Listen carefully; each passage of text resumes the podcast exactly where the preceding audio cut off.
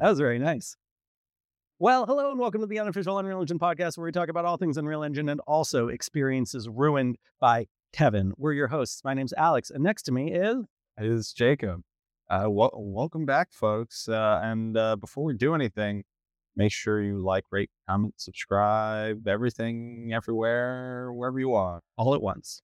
Thank you for listening, watching, whatever. We we we really appreciate it. And uh, we're back again after Apple Vision Pro release, I don't know what we're going to talk about anymore, Alex. I mean, really, the you know the thrill is gone. but uh, actually, we're kind of rolling into an inter- interesting time of the year. We got, uh, as we've been uh, uh teasing, you know, we got GDC coming up, maybe some new Unreal Engine features. We got a lot to look forward to. But uh, what, what do you want? What do you want to talk about tonight, Alex? Ooh, well, for the agenda tonight, um, I thought maybe we just start doing like a brief little Apple Vision Pro check in, uh, just to mention a little bit about how I'm using the device and uh, where the progress is on getting Unreal Engine to work on it. I thought we could talk a little bit about the investment that Disney has made into the Epic Games uh, metaverse, Fortnite, and all that. I thought we could talk a little bit about Fortnite because I've actually been playing it a little bit more the past couple weeks. Um, there's also this amazing new uh, thing called Sora from OpenAI, which is uh, text to video. And there's a lot of interesting speculation that Unreal Engine might be a big part of the training data. And it would be fun to talk a little bit about that. And then I thought we could do a quick little, like, you know, code thing for Unreal Engine. Uh, we've had more people in the comments. Thank you for the comments saying, hey guys, we really love it when you give us some tips in Unreal Engine. So maybe we could do that. And then similarly, got a couple shout outs just to some cool Unreal Engine creators out there and want to acknowledge their awesomeness. How's that sound, Jacob? That sounds pretty good to me. I, I mean, uh, I'll talk about anything. You're very easy. Yeah. Our listeners would know. Yeah. Uh, I, I, say let's get right into it. I, I, mean, the, the Disney Epic News, I think, top of mind, pretty interesting. And uh, just for the, the listeners out there, uh, right before we started the, the episode, I, I told Alex that I swore we had talked about this. on air already. So I apologize in advance if I uh, if I did bring anything uh, up and, and you're having to listen to it again. But what I will say is that I think this is is a pretty exciting announcement, and I think there's a lot to read into here. Literally, there's a lot to read. Yeah. Um, some of the highlights: it's a 1.5 billion dollar equity stake uh, in a multi-year project. You know, it hasn't been approved yet. There's going to be, of course, you know, a regulatory um, process to all of this. And my understanding is that um, this will mostly come out of Tim Sweeney's uh, equity stake in uh, Epic Games. I'm curious what that will mean in terms of you know leading the company moving forward. What do you think, Jacob? Well, yeah, th- that is the question: is where where the equity is coming from for this. So, I I um I would speculate that you know there's a few big reasons why Epic would do this um, at, at this point in time. Um, one, you know, tech outside of very niche sectors overall has, you know, been experiencing a ton of layoffs. Uh, there's a, you know, kind of, a, you know, there are pressures in the market to, you know, improve profits and, and all sorts of stuff like that. And we know Epic, you know, last year in October laid off, um, I want to say, what was it? 10 to 15%. Something like that. Yeah, like 900 people. Yeah. And, and so this comes at a time where they're, you know, clearly trying to rejuvenate their, you know, it, the excitement people have for Epic Games in the market. Um, you know, they had a very successful season with Fortnite. Um, they've obviously had a very long and successful relationship with Disney. Um, and this seems to come just at a perfect time as a company for them to allow an investor to come in and take a big stake in what they're doing.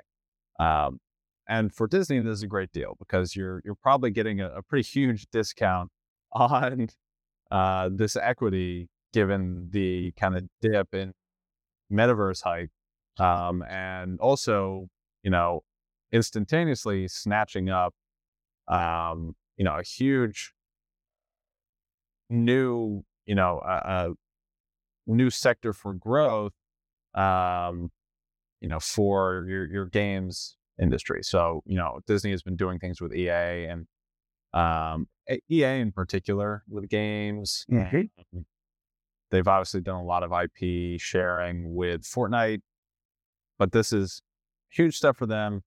And for Epic, um, yeah, it comes at a time where they need investment probably to continue to to scale their business. Um, that we know that they've been tight on money, but a fifteen, a one point five billion dollar stake in a privately owned company is significant. Yeah, and, and where that where that equity is coming from is a huge question. I would guess that another reason Epic would do this now is to actually allow all of the employees um, that they laid off, that they allowed early vesting for, um, to sell. Yeah. Oh, that's interesting. So, you know, if, if you were just laid off from Epic, um, they did this thing called early vesting. So if you have options in in a company like Epic, um, uh, the longer you work there, the more options you have permanently. So even if you get fired or you leave or something like that, you have the option to buy a share of Epic Games stock. With it's usually within a year is what you get. So like you have a year to to go ahead and, and buy that share, and then it's yours. It's permanent. Um, but otherwise, you know, use it or lose it kind of thing. Uh, so then, uh, when when these people got laid off from Epic back in October, they were given early investing, meaning it didn't matter how long they worked there. They said, okay, all of the options that we granted you, they're just vested. We're not worrying about it. Uh, you'll have an option to exercise or, or buy those shares if you'd like. Uh, the problem with that usually is that it's very expensive and the tax burden is huge unless you actually have an exit like an IPO or or a major investment like this. So it seems to me that another big incentive for Epic to make this deal now is to allow those employees that they just laid off uh, to sell their shares, which is a very nice thing to do, uh, as well as probably a ton of their longer term employees who, you know, maybe it's now just been clear that they're not going to go towards an IPO. Not, or maybe it'll take another few years or something like that. Um, so that that seems like a, a, a huge incentive for them. For sure. Um, something kind of interesting too. So our last episode, we were talking about uh, the Disney Plus app on Apple Vision Pro and about uh, an old discontinued VR experience that Disney had started to build, where they kind of had these different islands of like Marvel and Star Wars and traditional Disney. And I was saying how you know it was kind of sad that they discontinued that. And for our video watchers, I have an image behind me from the press release that is kind of this concept art of how you know Fortnite might start to bring these kinds of like Disney islands into the world. Uh, this might be totally like an illustrative sort of thing, but it's funny how this does remind me a lot of uh, that VR experience that was very much trying to remind you of all the different IP owned by Disney and how it might start to connect together, almost in like a Wreck It Ralph kind of way. Uh, like these are all in in the same world. Um, so it's I, I'm very curious how this is all going to tie together, not just in Fortnite, but also you know in virtual production tools, and uh, you know if this might deepen the relationship that Disney has with yeah movies and, and other IP moving forward across a lot of different mediums. Yeah. Uh, what this actually looks like, I think, is a huge question. Um, and I, I, get the feeling not even Disney knows. Yeah. Uh, oh, or maybe Epic has an idea, but I, I tend to believe this is like, this is very much an opportune moment. Um, and more than it is a specific idea or execution where they saw the opportunity to make this deal. Disney knows they want to move more into games. Epic Games is a consistent front runner. They have, you know, ton of talent, uh, and Fortnite continues to be, you know, a big, um, you know, a, a huge driving force behind, um, you know, some of their IP. So I, I think it makes a ton of sense. Do you think Epic gives data to uh, the owners of various IP that come into Fortnite? Like, do you think Disney already has statistics on like when they have put, you know, stormtroopers and Star Wars and Iron Man and all these different characters into Fortnite, like how that's affected, you know, brand perception or whatever okay. kind of metrics might be useful? I'm sure if you're Epic, you you are 100% doing that because there. Well, I, I guess there's two ways to look at it. So there are probably some cases where Epic pays to include intellectual property mm-hmm. in Fortnite. So, you know, they'll make a deal like, let us build a game mode around, you know, Star Wars. I, I don't, right? But probably the vast majority of the times, it's brands who are paying Epic Games to include, you know, their IP this way. Especially for a marketing uh, push Exactly. ahead of a movie or something like that. And if you're going to put a price on that, which Epic Games would, yeah, you, you got to come with some numbers of, hey, we drove this many engagements and it led to, or, you know, I'm sure they give them a, a cut of every like skin they sell. Mhm. Like, hey, you could be making X number of dollars off of people just buying Fortnite skins. And you could think of it as an extension of your existing merchandise, uh, which is where Disney makes most of their money, anyways. Yeah. So, yeah, I, I think that's, I, I think I'm, sure that they they have those numbers. Um, yeah, how, how this kind of gets extended and at, you know, what this means for the intellectual property that that's already been included there. I, I don't know. I, I, just I don't know what this looks like. Yeah. Whether this they're imagining this as like a parks like experience, or they're imagining this as the cinematic universe, games, you know, like whatever's next there. Um, yeah, I, I don't know. Yeah, like the simplest implementation is just more Disney characters all the time inside Fortnite. And then there's a lot of expansions of that, like a more specific offshoot of Fortnite that is specific to Disney, kind of the way we have the Lego uh, version of that right now. Maybe we also start to see more of the Lego, uh, you know, Disney IP together, like Star Wars and, and Marvel and all that, which would be kind of interesting since the Lego theme parks actually are not able to use all of those um, connected IPs. So more brand partnerships here start to mean we we could see a lot of interesting uh, new content co- crop up that you don't usually see. Yeah, I, I, I would I would bet that it's it's stuff like the the Lego um, survival games and stuff like that because that that just makes a ton of sense to to be especially for an investment of this size. I think the expectation would be that they would build new game types with the IP and not just include it in the in the way they already have.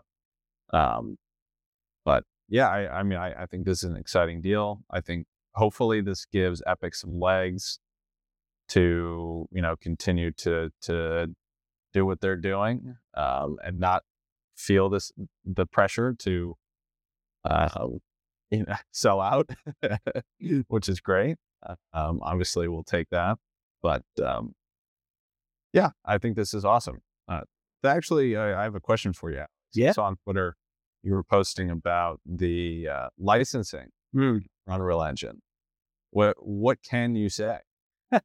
Um, all I am allowed to say, and I got a little more clarification from Edis, is that there are ongoing conversations with, um, yeah, partners with Epic Games on what the pricing is going to look like. Obviously, the cost for that there will be a cost for Unreal Engine is no secret. You know, Tim Sweeney announced that very publicly at Unreal Fest back in October.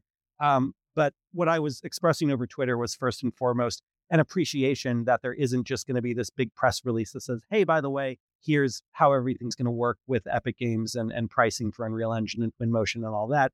It's discussions. So, you know, I was emailed by uh, some representatives from Epic Games who had no idea what my affiliation was as an, an instructor and course creator and that kind of person. They just knew that my company was like a licensed partner using UDN and that kind of stuff and um, they just wanted to have a chat. Like they said, they I can't repeat exactly what they told me, but they basically said, "Here's some ideas we have for how the pricing might work. Um, here's you know what some of those numbers might look like. Here's what the terms might be. What do you think?" So I really appreciated that it was it was positioned as like we want your feedback, and we're not trying to extort you for money right now.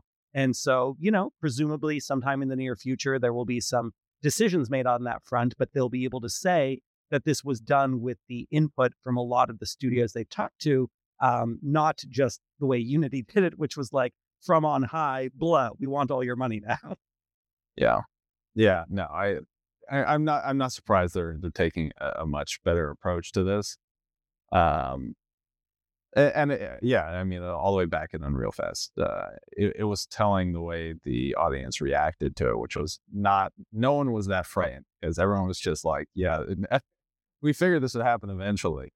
We're just happy that you told us in person." You know, like uh, and explained it, like explained the reasons. So, anyways, I, I think all that factors into this uh, this kind of decision to to sell a, a huge chunk of, of, the company. I, I don't know what the latest valuation was, but it had to be somewhere what like between 30, 50 billion. My guess. Yeah. This is a significant, you know, equity stake. Yeah, it does make me wonder if there's going to be any tension or if uh, they're pretty much united on what they think the future of, of Fortnite and Epic Games and Unreal Engine and all that looks like. It it will be fascinating as we start to get more cooks in the kitchen to see if there's any public disagreements about you know the way Disney characters start to get used in in Fortnite or whatever the case may be. In theory, um, you know, Epic could do a, a, a press release uh, for the valuation based on this equity deal. I'm sure we won't get it, but um, yeah, yeah, I, I think this is. Uh, I, I mean, the, the good thing is that at a at a 30 billion valuation, a 1.5 billion dollar stake doesn't give them any controlling stake. Now, if you're Disney in this situation, you're probably still asking for a board seat mm-hmm. or something like that. For sure. Um, but so, you know, what kind of influence they can have, I, I don't know. Um, Disney has, you know, a long history of being good at uh, getting what they want. Um, but yeah, I, I think it's too early to, we'll just have to see what this looks like. I, I'm excited. Yeah.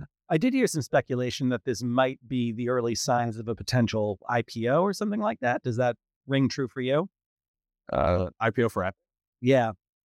No, I, I would say it's the opposite, honestly. Um, so, like, you know, it, it, if you're Epic and you're headed towards an IPO, you wouldn't be looking for an investor like Disney, who is like a strategic investor, right? And working for like a bank or and uh, someone who's going to essentially bankroll your IPO. Um, uh, I can't remember the, the term for it uh, eludes me, but um, um, essentially when, when, you IPO, you, you have to get a, hand, a handful of stakeholders who are going to essentially put up the cash to acquire, it's usually like 10 to 15% of the new shares you're going to mint when you IPO. And that's essentially to float the price into the market so that everything doesn't get just uh, tanked essentially when you set a price. Um, and so to do that, you would have a, a big bank or you know, the JP Morgans and Morgan Stanleys of the world investing in you.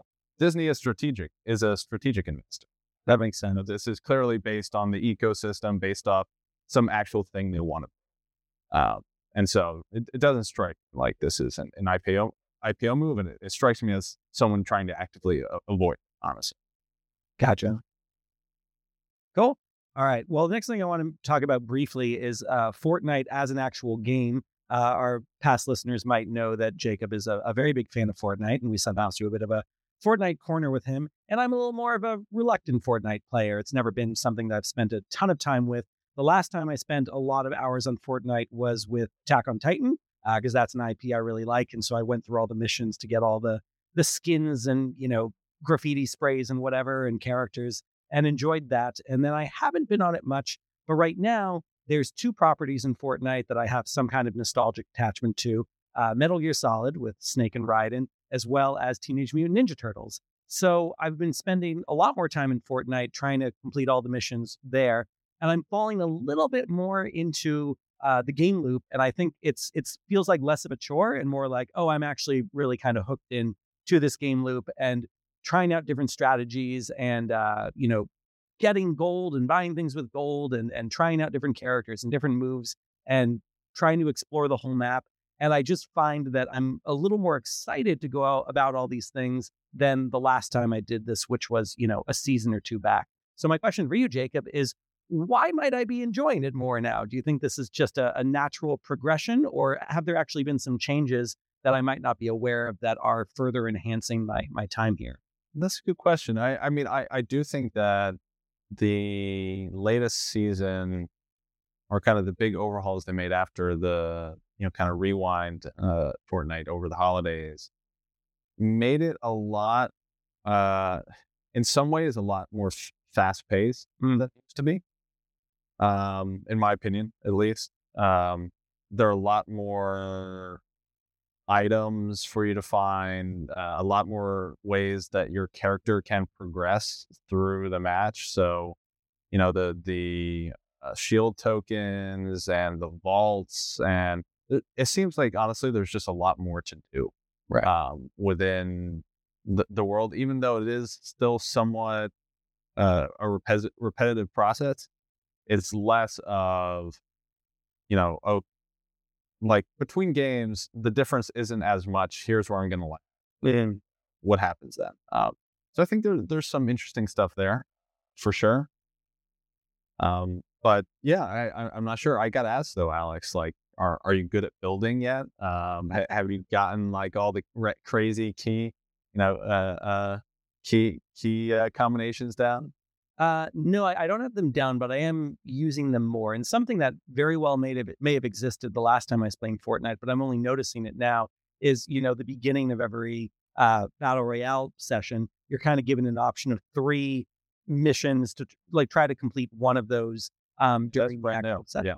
Has that been there forever? No, that's that's new. That's new in the season as well. Yeah, so that's been good for me. Like it's it's kind of forced me to be like, oh, build 25, you know, metal structures. Oh, I wonder if I can do that. And so that it does kind of nudge me to try out some of this stuff or, you know, to visit a particular location or to um, use a weapon in a particular way. I've never used it before. Uh, so that's been cool in combination with the like skin specific missions and that sort of thing. Um, I am getting a little better at building, at least for the sake of like creating a, a shield for myself. And oh, here's a fun thing I managed to win a Fortnite match without killing anyone at all. nice. So I think what happened or must have happened was the, the final two players beside me, they must have killed each other, right? Or one like got in the storm, or who knows? That's funny. That's pretty funny. Yeah. Yeah. I, I, I gotta the building is the the trickiest part eh, in my opinion. And I think if you watch the like really good players, they're all using controller. Is unless you're really good at like uh, on PC hitting all your number keys and stuff like that, trying to build you know one thing at a time is I find almost impossible at the at the rate that you see like uh, really good players doing. I I, I don't know. I, I there, there's some crazy Fortnite players out there. That's for sure. So to be clear though, you're saying you can be faster on a like an Xbox controller compared to a keyboard Oh, way way faster because on, on Xbox, um, man, someone who's a really good Fortnite player is going to absolutely roast me for for for this. um, on an Xbox controller, your I want to say it's like your D pad um, just automatically builds a structure, so you don't have to like click into the menu, hit you know, point it where you want it, and then press. Essentially, it will just automatically build, and so you can just do like essentially in, in a loop on the D-pad and it will build a structure around you.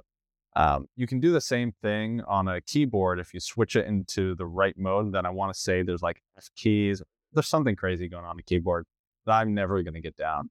Um, but yeah, if you watch the the pros play it, it, it's insane. They're just building huge forts. They're like cutting holes in walls to shoot through for like half a second, and then it they switch it back. Like yeah, it, it's it's crazy. Wow crazy. yeah, I mean, some people are clearly amazing at this, and I have found myself with like full health and full shields um, running across a map, and someone gets me from you know a hundred miles away. Um, I have no idea how they do it. Yeah, there's there's some good Fortnite players out there, but hey, you know, um, there are some other uh, fun uh, Unreal Engine games uh, around the block these days. Uh, just just before we started here, I was chatting about Palworld. Yeah, I think we've spoken about Palworld on the, this podcast. That was a bit of a phenomenon. Are you in early access there? Y- yeah, I, have been playing it. Uh, I I I don't know if it has enough content for you to really like keep playing it. Uh, to be honest, like I, I played through the level progression, and I mean it's a ton of fun. And you start to unlock crazy stuff, and you're these cartoon, you know, pals have rocket launchers and it's hilarious. It's a great time. Um, it's just, there are so many, there's enough frustrating things about it and not enough uh, like end game progression or, or just like things to do beyond just like looking around for you know pals that uh, yeah, I, I don't know if you could legitimately play that for too long. Right. It is a lot of fun. Um, and as an Unreal Engine game, it actually showcases a few interesting things.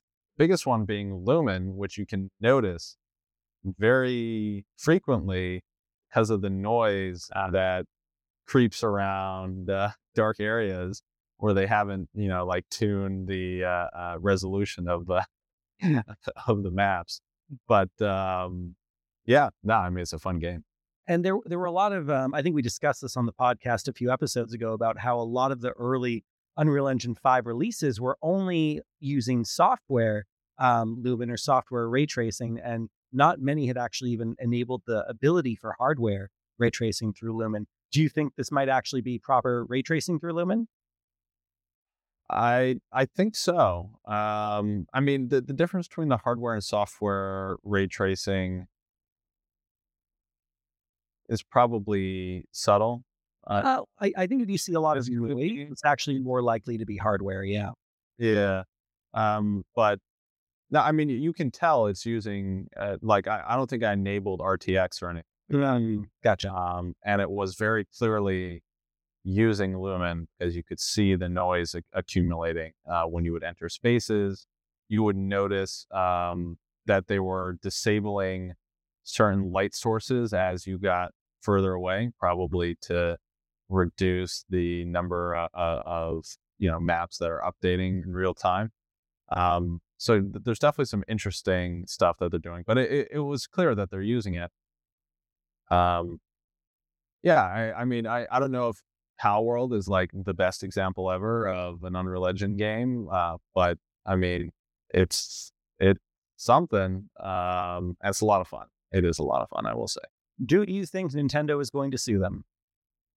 I I think probably if they were going to sue them, they would have done it already. Mm-hmm. Um, I think the more likely scenario is that they just rip them off. I, I, mean, sure, they're gonna have to tone it down a little bit.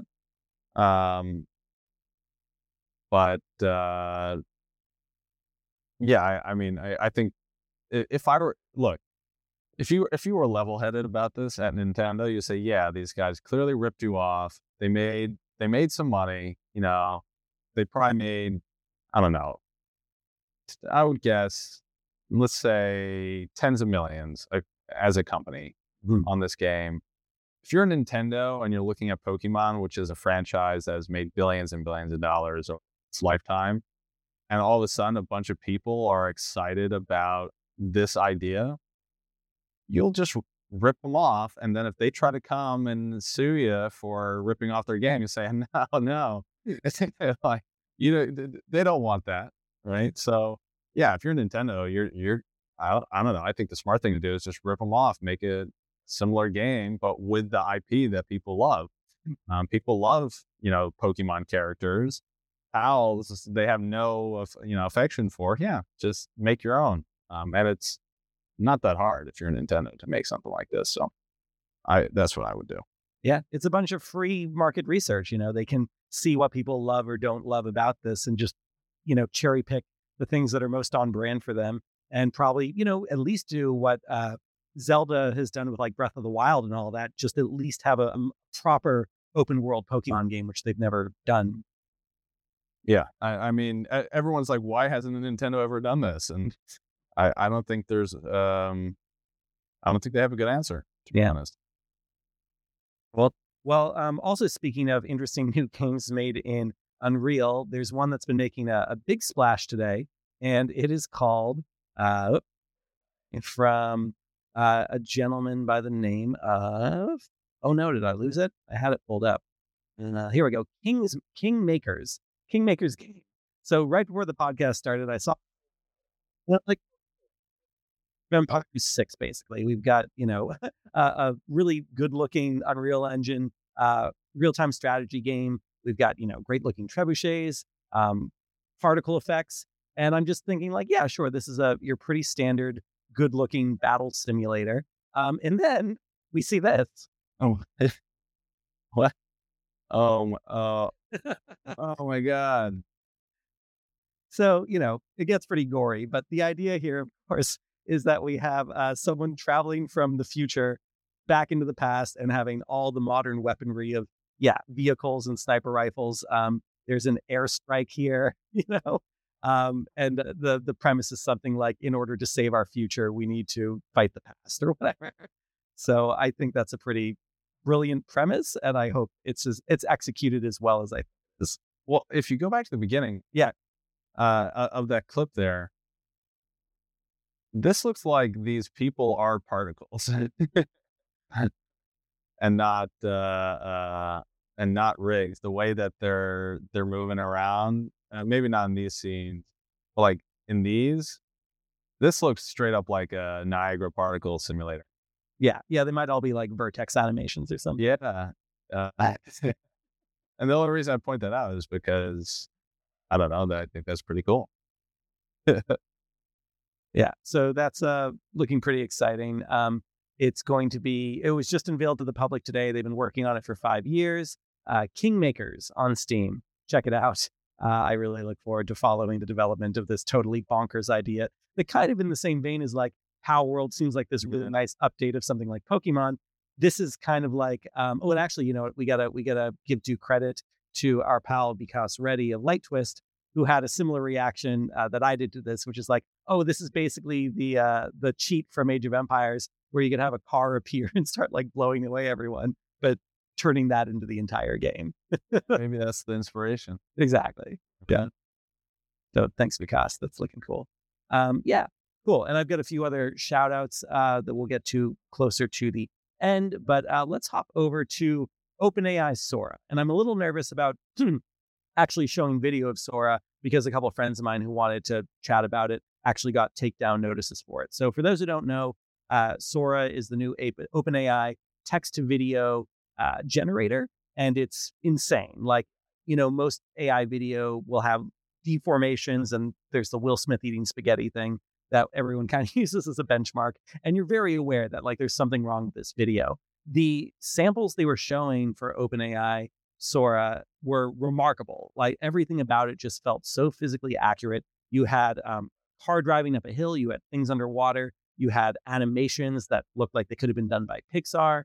Um, a, a, woman on a train looking out and you're seeing reflections and all that. Uh, a woman walking down the street. Really, really remarkable. And there have been some very interesting discussions uh, of people who are like, you know, I don't know if this is actually trained on real footage as much as it might be trained on something like Unreal Engine. And people are pointing out things like uh, some of the movement of people seem very similar to some out of the box like walk cycles that you get um, in Unreal Engine. They pointed out that during one of the the driving demos, um, you see a lot of smoke coming out of the back of the tires, but none out of the front of the tires, and that's a common difference between reality and video games. And I'm just showing um, a Reddit post here on uh, local llama, local llama, where uh, someone also had like a bit of a Twitter thread explaining some of the other reasons why they think that uh, this is probably more trained on something like Unreal Engine compared to reality. Yeah, I, I mean, I, I, think it's a super interesting theory. Um, I think that uh,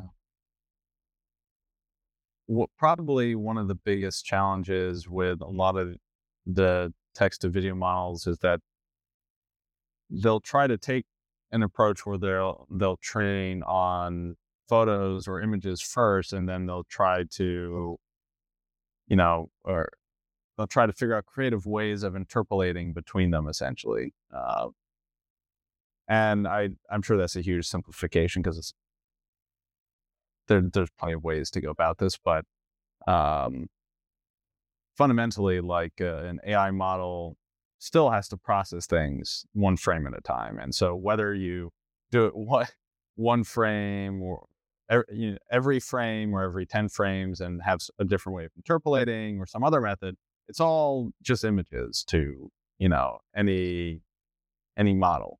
Um, because there's no like base truth of reality, which runs at infinite frames, you know, whatever. Yes, um, so it, it makes a lot of sense why you, why you would do something like use Unreal Engine. Um, and the biggest examples strike me as things like uh, metahumans. Mm-hmm. where maybe they're able to do something like take footage of metahumans and run them through existing image models and get really solid results because of how like close they are, so to speak, to to reality.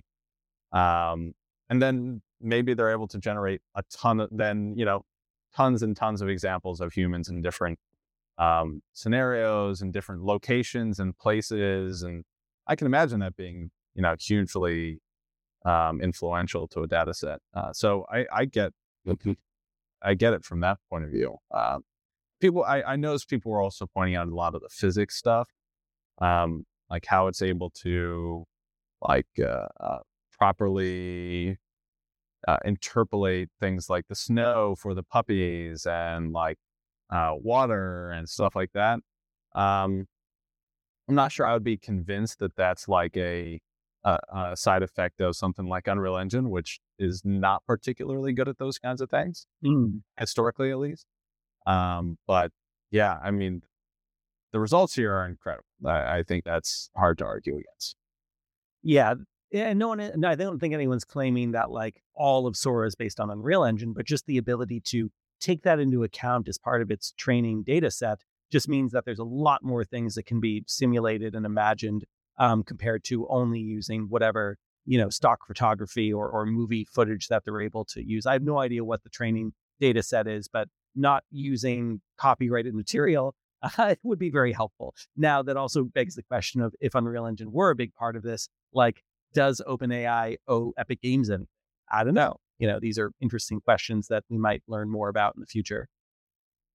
Yeah, I mean that's been unclear, right? I what I did see is that Tim Sweeney was commenting on Sora and a few cases where he either was pretending to be ignorant or was honestly surprised. Um, and Tim Sweeney is not a particularly uh, well, he, he isn't prone to lying uh, typically, um, at least from what we've seen uh, from him. So I would find it hard to believe that, you know, if, if he's kind of reacting to this in real time like we are, that he knew it was being used. I also think if you're OpenAI and you're building a data set, you don't want anyone knowing that you're using this as training data because then all your competition is going to come in and try to do the same thing. Um, so I, I, a lot of this stuff is really closely held. So it wouldn't surprise me if Tim Sweeney didn't. It was being because it's it's in the margins it could have been a single, you know, like a, a dozen instances of Unreal Engine just chugging through, you know, uh, uh, simulations and, and generating images to, so it probably wasn't substantial enough to, to be on that radar. Yeah. And something cool that some folks have been doing is uh, some of the camera moves out of Sora, which by the way can be up to a minute long. That's like a really nice level of um, consistency that we haven't seen before in text to video uh, some people were like, "Oh, hey, I can put this through, you know, Luma AI and start to generate NeRFs and um, and Gaussian splats." And so, of course, Luma, for example, has an excellent Unreal Engine plugin. So I've already seen some people, you know, take this totally invented video, text to video, uh, generate a, a, radiance field. This is from radiancefields.com. Uh, clearly, you know, something out of Greece, and then putting that into Unreal Engine and then viewing it in VR. Like, what a crazy time to be alive where this content can be generated from a few words. And now suddenly you can feel like you're in it at scale, experiencing it. Yeah. I mean, the, it's the future, man. Yeah. The future. Yeah. Uh, now, I, I, I do think it's, it's worth talking about. Um, you know, I, I, I was in a, a bit of a weird place when this came out, uh, personally, because uh, on my Twitter, I get two sides of this, which is one is all the AI folks because you know work day to day. I work with a lot of AI companies. Um, so I got all like the AI people freaking out saying this is the biggest thing ever, game changing. That I had the other half of my Twitter feed, which is all you know creatives and artists and mm-hmm. Unreal Engine, you know people and and folks in VFX and stuff mm-hmm. like that, who were essentially having the exact opposite reaction. Sure this is destructive and this is going to be conflated in so many ways and yeah I, I I don't know. I think it's, I think the dialogue in this is obviously very new. Um, yeah. but I, I fundamentally, yeah, I, I don't know how this is going to shake out. I don't think anyone does, but um, I think you look at this and you're like, wow, that, you know, something like this would be, would have been actually just impossible 10 years ago. Like forget not having enough computers or time or, you know, cameras even. Yeah. It just would have been impossible. Uh, Yet, so there's definitely a case to be made that it's all theft and that the lack of regulation on this is kind of a nightmare because yeah, if I was uh, an Unreal Engine artist who had created, you know, a short film that took me 3 years and I could clearly tell in something generated by Sora that it had been trained on my short film and I know that I'm getting no compensation from that and I'm suddenly losing jobs and having less work because people are like, "I'm not going to hire you. I'll just do it with Sora." Like that's awful. That's terrible. And it's it, on the one hand, it's like this is incredible. What a, what an amazing innovation. This is going to allow more people to create content that they never otherwise would have been able to. So in some ways, it's democratizing CG and creativity the same way you know ChatGPT's been doing that in a lot of ways. But the fact that we still don't have any clear way to compensate anyone who uh, has contributed to the training data is is a huge issue that is mostly still going ignored. Yep, yep, I totally agree. Um, I think there's, yeah, there's so much gray area here, um, and I, I think it, it, goes beyond compensation. You know, it's it's just like people's livelihoods are at stake here uh, with a lot of this stuff, um, and that's always been the case with technology. Like that's just kind of what it does um, typically. But certainly the the pace at which we're accelerating and the the places we're we're kind of pushing today are are totally new and scary. Where where these are the kinds of things people said, you know, computers would never be able to do. Um, and so, yeah, I think that's that's what's most kind of frightening about about this kind of situation even though it's still incredibly fascinating and exciting and, and the, the, you know, potential for people to be able to create new things, I think is, is enormous. Mm-hmm. Um, so yeah, well, I don't know what's going to happen, but I, this was super exciting. And I, I think, yeah, the, the likelihood that, you know, Unreal Engine played a part in it is probably big. And, and there's probably a whole lot of people who also weren't compensated. So yeah, it's, it's complicated it can be exciting and horrifying at the same time. yep. Um, I and just to give a, an example of some of the reactions I've seen, uh, Corey Williams, who's been, uh, you know, making YouTube videos since the dawn of YouTube, but also over the past couple years has been making a lot of really cool stuff in Unreal Engine. He leaned into it in a big way. Uh, he saw all the stuff with Sora and was like, it, it kind of make, made him want to give up on a lot of the the efforts he's been pursuing in Unreal Engine with short films and digital humans. He had just made like a new iClone character of himself and was starting to experiment with that. And he's like, I don't know, with Sora now, like that doesn't seem like a livelihood worth pursuing. So now he's like, I'm going to go back to focusing on making kid videos. He's got uh, a YouTube channel on YouTube for YouTube Kids called um, Just for Kids. And he's like, you know, I'm already getting like 20 million views a month on that. And it was something that I was doing as kind of a side project. And he's like, that feels like the most meaningful place I can put my time right now rather than these much more complex pursuits of uh, of digital humans and pushing the limits of Unreal Engine. So, you know, he's basically saying like I want to focus on like really straightforward storytelling for this very particular audience, and that's something that at least for the time being we don't see, you know, AI uh, taking away from us is the ability to tell uh, a really good human story with a human touch. Yeah, I mean, I, I, I, I think that's that's a a, a telling story. Uh, I think it's also the kind of thing where um, I, I've I've always said that like uh, you you really can't go into it with a what AI can and can't. You, you can't make a any sort of judgment on that because um, you don't know what AI will be able to do. Uh, and as far as we can tell at this moment in time, it can do just about anything a human can, uh, which is definitely scary and definitely frightening and poses all sorts of existential questions we're just not ready for, it, right?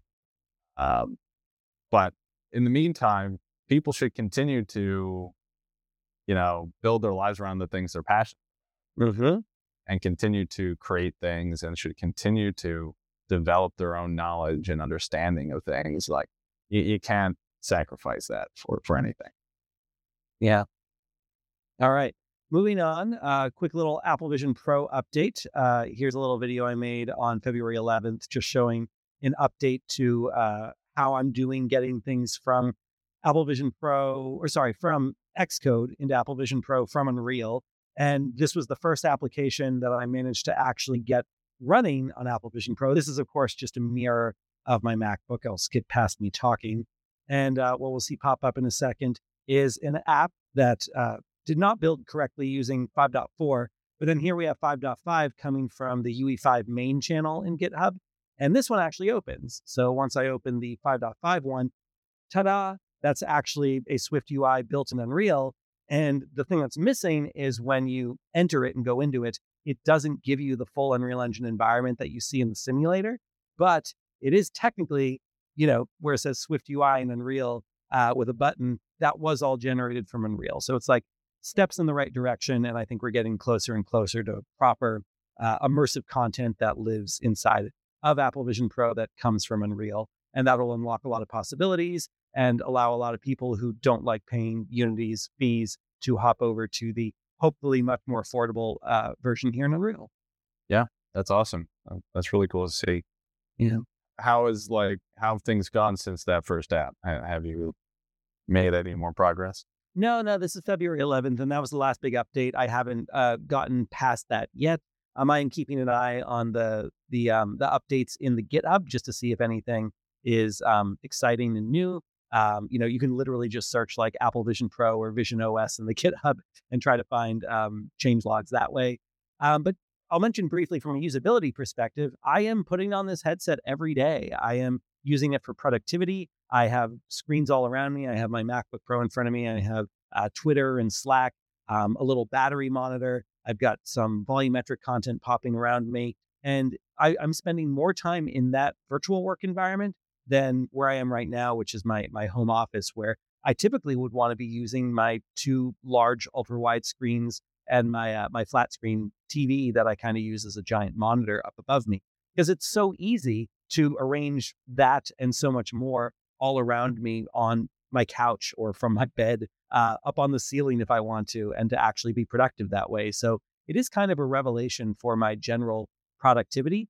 And um, I wouldn't recommend doing it a lot in public. Like anytime I try to go do this at a cafe, there's still kind of a social pariah quality to it. But just in terms of being around the house or being in an unfamiliar work environment and getting things done, including in Unreal Engine for totally unrelated projects, um, it's quite nice. In fact, the ability to look at uh, renders from Unreal or like, you know, blow up a screen to be enormous and see uh, everything operating at a, a, larger resolution than what I could typically see on my regular monitors, that's really cool. So if we're doing like a, an output of a cinematic or something like that, I, am able to catch a lot more details in what is or isn't working. Interesting. Yeah, I, I mean that that makes sense to me. Uh, so uh, have you been like I, I, guess you always use it with your laptop, right? It, Pretty much. Don't ever bring it with just a keyboard or something like that. Yeah, I just use the laptop uh, because that provides the touchpad and the keyboard, which uh, operates with this all really well. Yeah, that makes sense. But I mean, I'm surprised to hear that you, you are you're using it every day. I mean, that that seems like a step in the right direction. I'm surprised too. I did not think it was going to be uh, my my main headset, and I haven't spent a lot of time um, in my MetaQuest Pro, uh, which I wasn't using much for productivity anyway. It was what I expected to be for productivity because they were kind of going in that direction with the Pro branding. Um, now, on the bright side, you know, Zuck came out and had like a little response about the things he doesn't like about the Apple Vision Pro, and he wasn't wrong a lot about a lot of that stuff, but he was really um, minimizing the things that Apple Vision Pro does so much better than the MetaQuest Pro, like really solid spatial anchors for keeping content exactly where you want it and just making it very easy to customize a workspace and go from not having the headset on to being in a very productive work environment with very little friction. Um, so I think a lot of the these nice little usability features that Apple has pioneered is going they're going to be adopted now by Meta. So it's going to be a very healthy bit of competition, a bit of a space race that I'm I think is just going to be beneficial for all the consumers out there. So looking forward to seeing more of that going on. Yeah, I was going to ask you what, what you thought about Zuck's uh, monologue, and to me, it just it, I the the response that I saw on the internet, pretty uh, kind of all over the place, was he's not wrong, but he's also not like so spot on that he had to get on, you know, on the internet and tell everyone about it because it, it it comes across just enough as desperate. Yeah, agreed. That it it looked the optics weren't great, even if again most of what he was saying was was correct. Mm-hmm. I, I I think, yeah, I mean, probably should have been avoided, but uh, yeah, it was a little petty, a little insecure. yeah, exactly. But uh, yeah, I, I mean, I, I I haven't tried MetaQuest three. I I would love to try one as well and give it a fair shake. I think yeah. probably a lot of people, consumers, are considering that. To be honest, uh, hey, I can't afford an Apple Vision Pro, but everyone is overselling the quality of their pass through. You know, Apple's pass through is no doubt better than what the MetaQuest 3 has, but neither of them are that good enough yet that either of them should be bragging about it. You know, Zuck was like, hey, we filmed this whole thing using the pass through, which isn't actually giving anyone a clear experience of what it's actually like to be surrounded by that, where you are much more aware of the graininess and its inability to deal with different exposures and all that.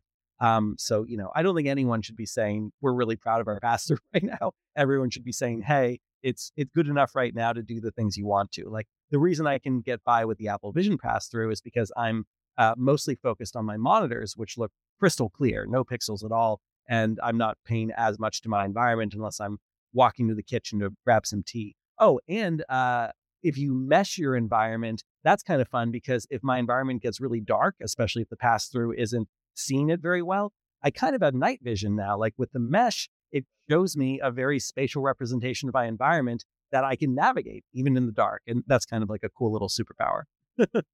so does it use like LiDAR and stuff? Or, I mean, it still has to use the cameras, right?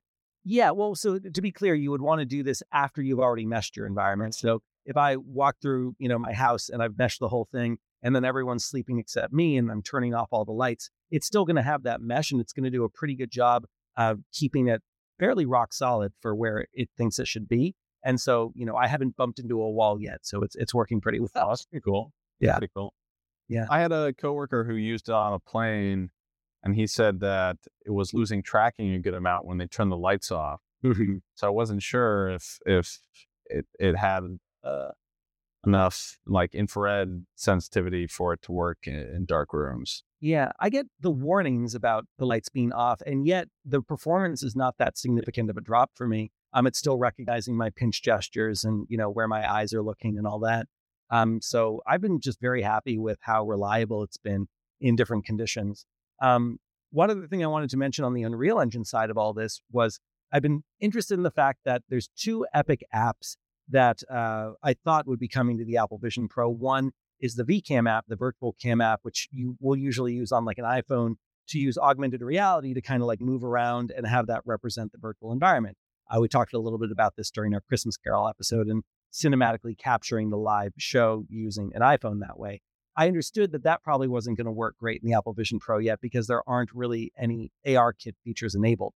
It will be really cool when that all works and you can walk around, uh, you know, looking in through this magic window into an Unreal Engine environment uh, just by kind of like pinching and moving a window around. So what's surprising is Epic Games left that as a compatible app, but it can't do anything right now. It doesn't even recognize any of the gestures that would like have the virtual cam move around. You just get stuck on whatever the first frame is of your Unreal Engine project that you connected to. However, something that should work, but for some reason Epic Games opted out of allowing it onto the Apple Vision Pro store, is the Livelink Face app. And the reason why I think this should work is because automatically any app that requests the front facing camera in the Apple Vision Pro is going to use the persona. Um, and we've already seen that with Zoom and Google Meet and all these, you know, video conferencing apps. And as um, a friend of the show, uh, Eugene YK Chung from uh, Penrose Studios demonstrated, uh, he actually did a little test where he had a metahuman being driven by him using his iPhone pointed at his screen while he was screen sharing his persona. So this is like a very complicated way to do it. But if the LiveLink Face app were allowed to be native inside the Vision Pro, when you activate it, it should just have a perfectly stable, you know, front-facing view of your persona. and be able to get all the blend shapes from that. So I'm I'm really surprised Epic hasn't allowed people to do that yet. Yeah, I I would be very curious to uh, see what the results of that would be because obviously the the headset's just approximating everything itself. Yeah. But yeah, I mean that'd be pretty cool uh, to be able to use it for for that. I mean the VCam stuff seems pretty awesome too, but that one makes more sense to me why why it wouldn't be working at the, at this point in time. Yeah. A simple use case I saw a photographer pointing out, which I thought looked great, was he, you know, has his little DSLR camera with like a tiny little screen on it, but then he has an app that he would typically use on his phone to see a larger view of what he's um, looking at through his camera. And so he was able to put that app um, on the Apple Vision Pro. So he's walking around with his DSLR camera. And in the Apple Vision Pro, he has this giant, you know, 100 foot wide screen that's blowing that up to the highest resolution. So he sees all the little details of what he may or may not be capturing. And like, that's such a cool use case. That is pretty cool. You could like, yeah, you could have a huge one to your side. I mean, there's also something to be said about not being present in the moment, but uh, yes, that that is pretty cool. Yeah. Yeah. I think it's a problem anytime there's other people you want to be interacting with or connecting with. Eyesight is still so far a pretty failed uh, experiment. But if you're like out taking pictures of butterflies, you know, this is such a great way to allow yourself to get like the perfect shot using as much data uh, as you could possibly want. yeah. Wow. Cool. All right. Moving right along. Um, so, uh, Jacob, what can you tell me about Web GPU? Web GPU. Oh yeah, this, so this is a this is a fun one. Uh, I didn't even know this was on the docket. I'll do my best. Um, yeah, so I, I, guess going back, the the start of all of this was uh, the introduction of um, WebGL, which was a way for your browser to essentially um, utilize your computer's GPU for graphics API things. Let's just say that. So, like OpenGL is a standard that's been around a long time. It's not technically an API; it's a specific implementation, but it's it's a graphics API, and every GPU on the planet um, is able to essentially interface with this this uh, API. Now, OpenGL or sorry, WebGL was a way of taking that and saying, uh, you know, having the browser recognize those graphics APIs local to your machine, be able to issue commands to it. So there are projects like uh, Three.js and um, I want to say Babylon, yeah, and a few others that did similar things. Um, and in the background, there's been a few projects building on new browser technology around things like um, WASM and the ability to run more performant and machine level code in the browser that we're developing this thing called Web GPU, which instead of just presenting like graphics API, would allow your browser to essentially directly interface with your GPU mm-hmm. uh, and any graphics or any, sort of interface it exposed, as if it were, um, as if your browser was just like a, a, a video game running locally. Um, and so, yeah, WebGPU has been actually been experimental in the browser for about two, three years now. I want to say, um, like there were a few feature flags inside of uh, Chrome Labs that you could enable, and it would crash browser immediately. Uh, but it very recently received like more fully full feature support, and it's really cool.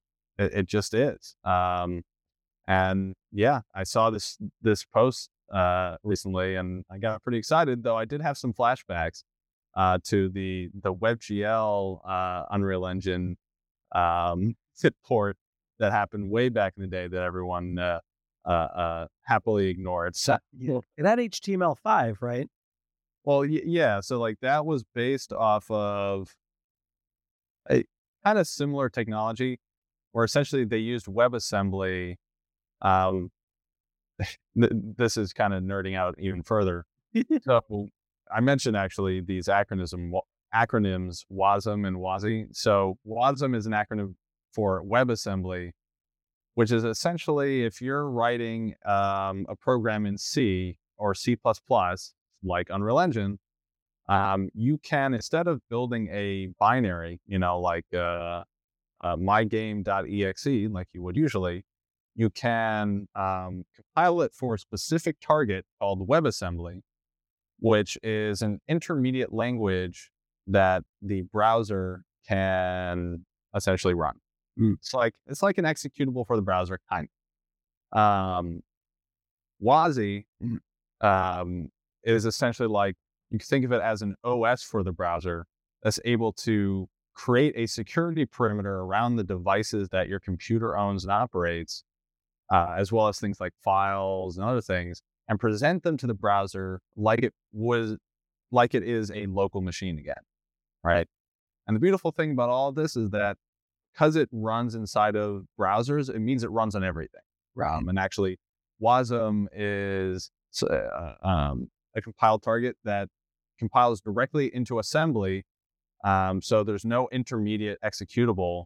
Uh, and so literally anything on the planet can run these executables, which is extremely cool. Um, and so, yeah, because Unreal Engine was written in C++ and because C++ has very mature WebAssembly targets, uh, back in the day, Unreal Engine was ported to WebAssembly, uh, and now mm-hmm. uh, it can be ported to WebGPU. Man. So for anyone who's uh, audio only, this is a, a tweet from Spatial Weeb, and he says the Mad Lads did it. Unreal Engine 5 ported to Web GPU. So it's just a screenshot at the moment, but we see the inside of um, what's that Audi, like a yeah, some kind of car, and it's running in Unreal Engine, but entirely in the browser nothing downloaded. Now, this is in pixel streaming. You know, we're not actually grabbing data from a cloud computer. We're running this off the local hardware, but it's all, you know, being downloaded and executed in a browser environment. Is that fair to say, Jacob? Uh, yeah. Um, so the, the biggest downside to, and the reason this didn't catch on back in the day is because Unreal Engine's big. Like it's a huge file size. Yeah. Um, and so it's just not that convenient um, to distribute this via the browser. Uh, you can do it.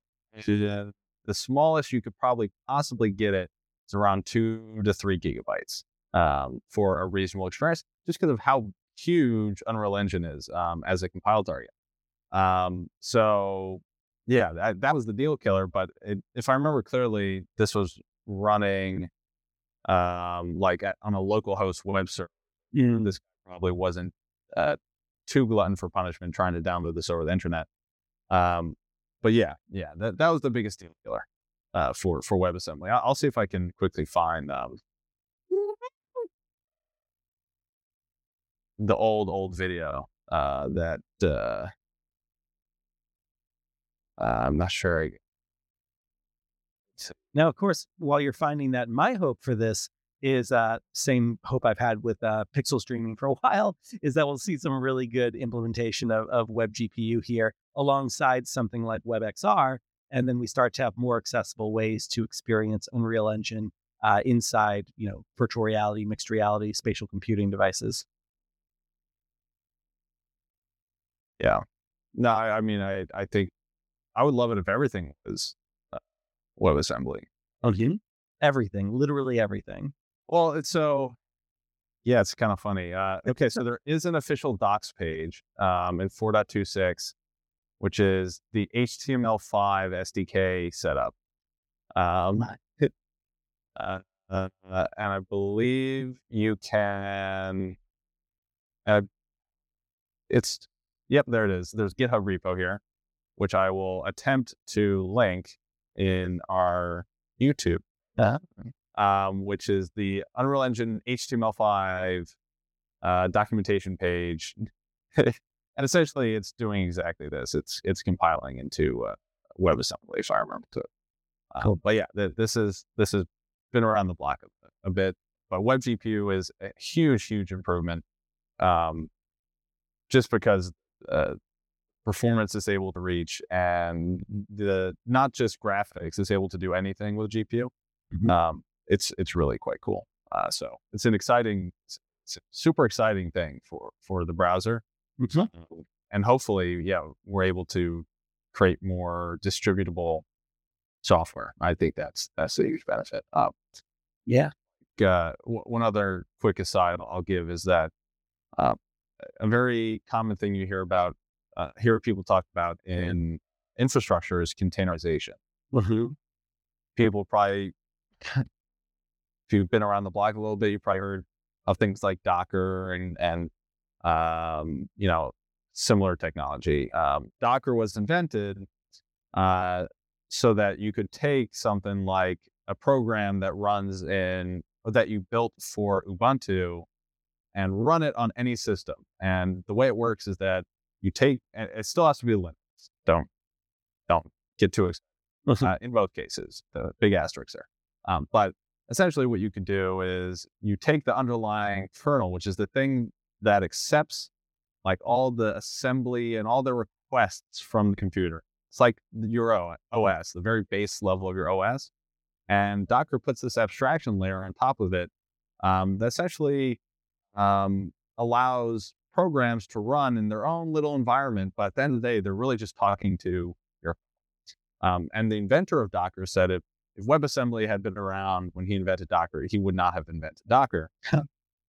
for the reason that WebAssembly and uh, WASI, like essentially a, a super lightweight um, isolation framework and, and quote unquote operating system that can run WebAssembly targets means that like it does the same exact thing. It's it's lighter weight, it's more portable, it runs in a browser, and browsers run on it, which again is I think such a huge uh, understatement. It, it's it's the most reachable platform anywhere.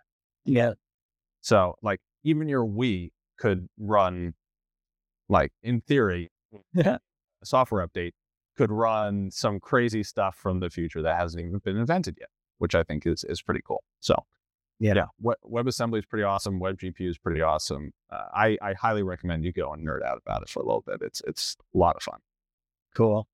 Thanks for the detail, Jacob. One more thing I'll, I'll point out briefly before we move on is uh, my pal Alex St. Louis. It's his company that is building this, and uh, a little more detail about it. He says excited to share a sneak peek of UE5 running in WebGPU with multi-threaded rendering, performance optimizations, and the star of the show, an asset streaming system. So Jacob mentioned, of course, how in the past you typically don't like Unreal Engine running entirely in a browser because it's so heavy and it takes so long to download. And I imagine this asset streaming system allows for a, a, much lighter weight load. And then you're only streaming in, you know, exactly the assets you need at any given time, which might, you know, uh, amount to some pop in and that sort of thing, but it should be much more efficient and accessible than uh, what used to be possible. Maybe. Yeah. I, it, if I were to, if I were a betting man and, and were to say, you know, hey, overnight this becomes like the biggest way of doing Right. I, I don't think it will. Yeah. At least not today.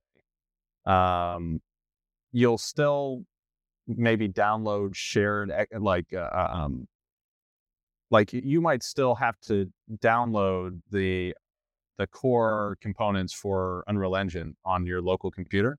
Mm-hmm.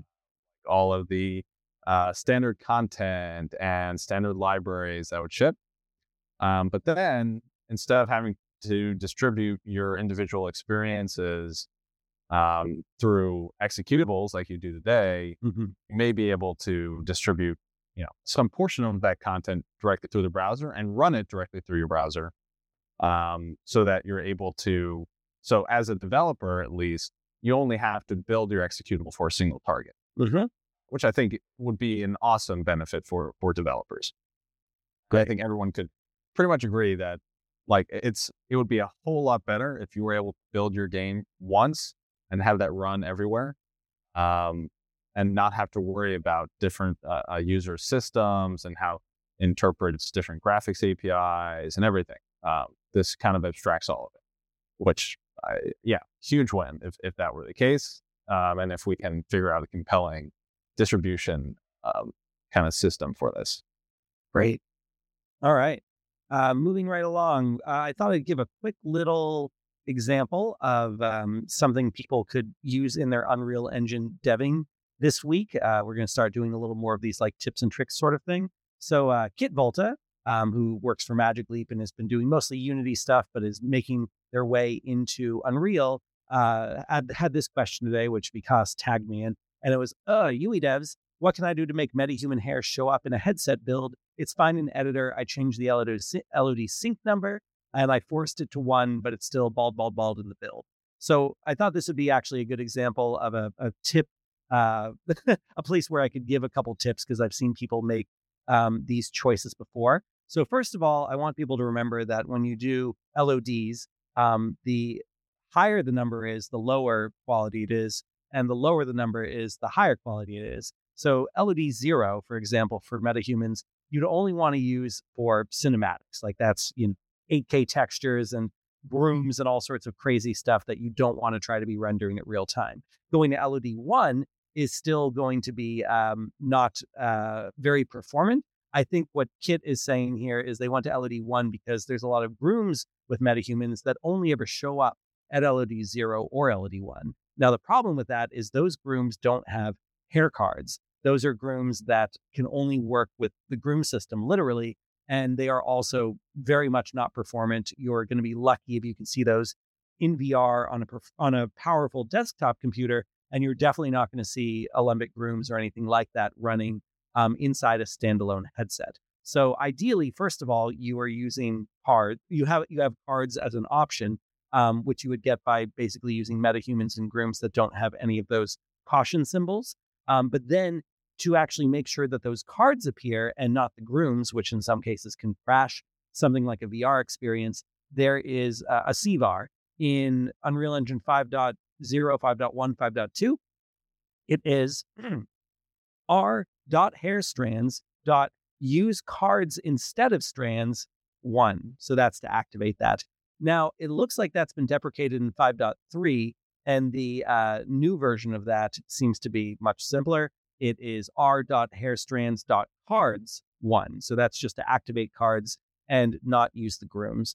Um, Kit also responded to this with, you know, I'm a noob in Unreal. I don't even know how to activate this. Anytime there's a CVAR that you want to activate in Unreal Engine um, at the start of the game, you want it to be uh, using the execute console command node. And ideally, you're putting that right off of begin play, you know, in your level blueprint or any other blueprint that is going to be inside uh, your map, just so that it happens right there at the beginning. Now, if you want to see it in editor, you can just hit the tilde key um, directly in editor and see it there, but it's only going to be active for that editor session. If you want it to always be active in the project, then you want to go into your default engine.ini file, either for that particular project, uh, or some people go really wild and change it at the engine level, but I wouldn't generally recommend that. So there's my my quick tip of the week um, oh, and actually, one more thing to add to this, because this was something we were recently asking on UDN and uh, got some good help for it that I want to pass on. We had a metahuman recording that every time we would play it back in editor, it looked fine. But then every time we would go to the movie render queue to export it, it started to freak out. Like the neck bones and all sorts of stuff would just do these very horrifying Cronenbergian things. And what was finally determined was um, in the movie render queue, we were using the I forget what it is, like the game mode setting, which, you know, turns off LODs, sets everything to LOD zero, uh, doesn't use texture streaming, uses everything at cinematic quality. And the problem was actually the fact that it was forcing everything in the metahuman to be at LOD zero. Because when this animation was recorded, the metahuman, we were trying to make it more performant. So we had the metahuman at LOD three or LOD four. And when you're at that lower LOD level where it's much more optimized, there's actually a different number of bones in the metahuman skeleton. And so what happens then is if you try to play back that animation all the way back on LOD zero, where there's a lot more bones, it starts to freak out and have a bit of an animation mismatch. So uh, the the lesson here is if you are going to be exporting something like an animation, you know, make sure you are recording your animation data at LOD zero, or just in any case, you know, when you record animation data, through the take recorder or live link or whatever, um, try to be doing it in a way that is going to work at the ultimate LOD level that you will have this working on at the end. And it seems like in general, it's easier to scale down. Like you can have, you can record to too many bones, and that's going to go pretty well when there are fewer bones, but you are going to have problems if you record it on fewer bones and then try to add more bones. Does that make sense, Jacob? Yeah, I, I think so. Uh, I, I thought LODs were dead. I heard.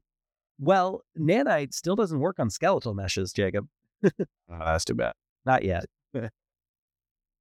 No, I that that makes sense. Uh, honestly, I hadn't thought about um, the how how uh, a take recorder would work with. Um, I I I don't I I animation is easily my weakest.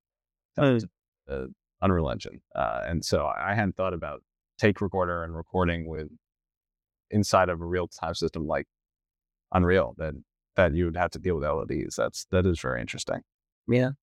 So, you know, listeners, if you if you like hearing some quick tips like that, feel free to uh, send Jacob and I some direct questions, and uh, we'll see if we start to do a few more of these. Jacob, maybe you can do one next week. Sure. Yeah. Uh, as long as it's uh, about WebGPU. No, Yeah, exactly. Fire stuff over. I'm happy to answer questions. That'd be fun.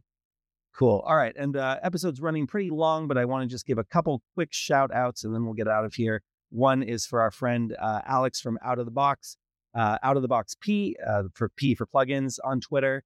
And uh, he did a great thread today. He says, Over the years, I've worked on a wide range of projects from small indie ideas to AAA games. Here is how I would build an interaction system from scratch in Unreal Engine if I were to start a new project today. And I'll just give this a quick scroll for our uh, YouTube watchers, but it's a 17 um, post thread with some, you know, great, amusing graphics and kind of goes through uh, a lot of smart ways to implement, you know, interfaces and delegates and, and casting and even C++ uh, across Unreal Engine. And I'd recommend anyone who even just wants to understand better some of the core mechanics of how Unreal Engine functions to take a look at this. You'll you'll learn a lot from this. And by the end of it, he has uh, a new component that is working inside of Unreal Engine. So great little lesson uh, in a series of 17 posts. Thanks, Alex, for all the cool plugins you make and uh, all the cool little tutorials you show like this. Yeah, pretty cool. Yeah. Um, next, I want to. Uh, this actually is. I, I should have, if I was a better host, I would have segued right from our web GPU discussion into this because this is also about extensibility and you know some of the ways that things like uh, uh, OpenGL and all of that start to allow for a wider range of use cases. So Eric A. Anderson at EAA um, had uh, some HLSL code, or actually I think this is GLSL. There we go. So graphics library uh, shader library. Is that what GLSL would stand for? No clue. Oh, I think it's graphic. So GL and OpenGL, I think, is graphics library and then Shader language. shader language. Yeah, Shader language is the last two. right. That's all I got. Yeah, I think the GL is the same GL as OpenGL. Um, graphic, yeah, Open Graphics Library is OpenGL. So anyway, this was some code of this like really cool, like pulsing. It almost looks like the throat of Death Stranding uh, with the baby, and uh, he just gave the raw code here um, for how this is being implemented with GLSL. And then I love the fact that um, Eric here was able to take basically exactly the same code and then implement it in Unreal Engine and get a similar effect. So, you know, people forget that you can actually use um, HLSL and GLSL code directly inside of Unreal Engine. And what a cool little use case of that. Yeah. Yeah. I want to. Inner Toy continues to be one of the coolest websites on earth, by the way, if you've never checked it out. yeah. It's yeah, it's insane. And and you, if you really want to get down and dirty with materials, like that's that's the place to go. Cool. All right. Well, those are my quick shout outs. And uh, yeah, well, there's a lot of neat stuff going on in Unreal Engine. Love to see people being creative.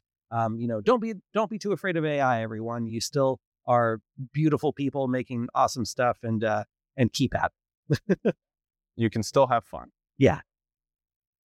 All right. Well, I guess with that, we'll we'll wrap up the, the episode. If if you listen to this point, uh, like, rate, comment, subscribe, all those things wherever you are, whatever you're doing, and uh, have a great uh, have a great week.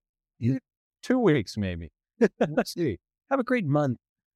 Have a great February 29th if we don't talk to you before that. Yeah, yeah. Ooh, leap day. Make sure you have a good leap day. It only comes once every four years. Yeah. And uh, apologize everyone for my voice and my throat. Uh, Jacob asked me at the beginning if I was sick, and I was like, "No, I just drank a cold smoothie." And I felt my voice get like progressively worse over this episode. So uh, hopefully you've been able to understand me. And I'll try to drink a nice hot tea for next time. Yeah. Please do. Make me feel all right. Excellent. Thanks, everyone. Have a great day and everything. Goodbye.